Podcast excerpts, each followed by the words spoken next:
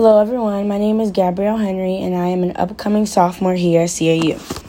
Today I will be discussing some of the reasons as to why I feel like the drinking age in the U.S. should be lowered from the age of 21 to 18. Enjoy. Okay, for starters, I feel like the drinking age should be lowered from 21 to 18 because at the age of 18, the government allows us to make a lot of life-changing decisions. We're allowed to vote. We are allowed to serve our country. And we are allowed to legally get married all at the age of 18. So why can't we drink? Why can't we not purchase alcohol?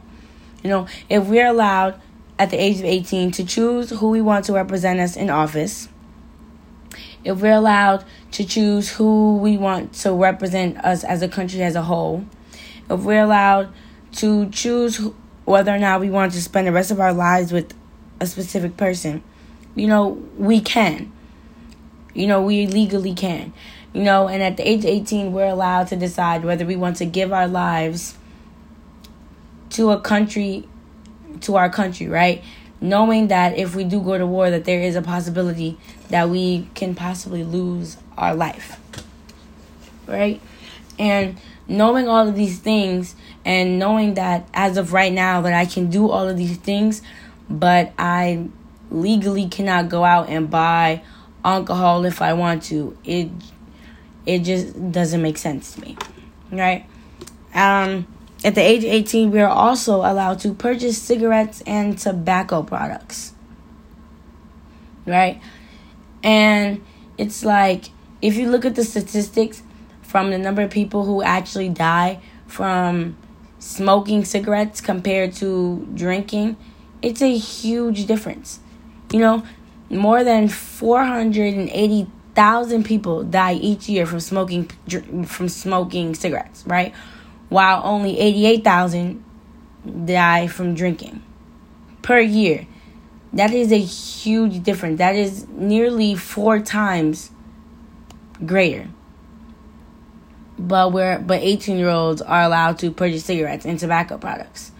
Like, I understand both of them are killers, but you should not be allowing, you know, young adults who are just now starting off adults to be able to purchase something that can kill them 4 times faster than something that won't, right?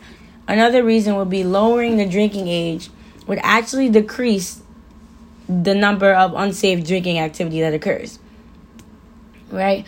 Majority of, like, underage drinking and things like that actually occur once someone, you know, enters college.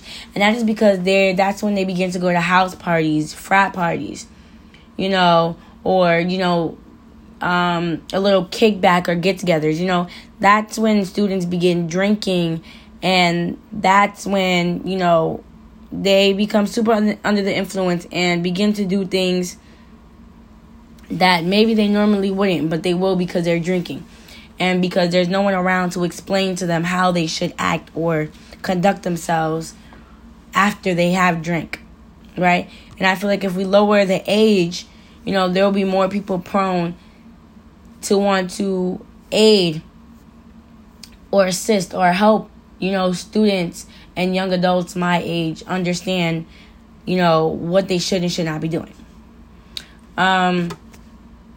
Also, if you compare the statistics and the facts from our country and the legal age to drink compared to other countries and their legal age, you would actually find that in other countries, the countries that have a lower drinking age, a lower legal drinking age, have a lot of less drunk driving accidents than the U.S., right?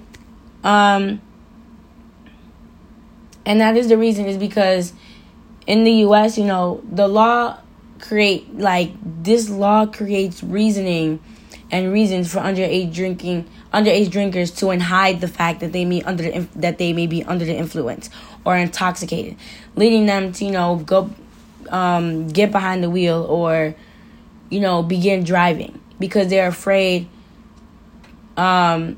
necessarily to maybe ask for help because they don't want to get in trouble for drinking. And this then creates a problem with underage drinkers then being behind the wheel and then causing accidents. Last but not least, I feel like it should be lowered because underage drinkers, they're going to consume alcohol regardless. You know, they're going to consume it either way.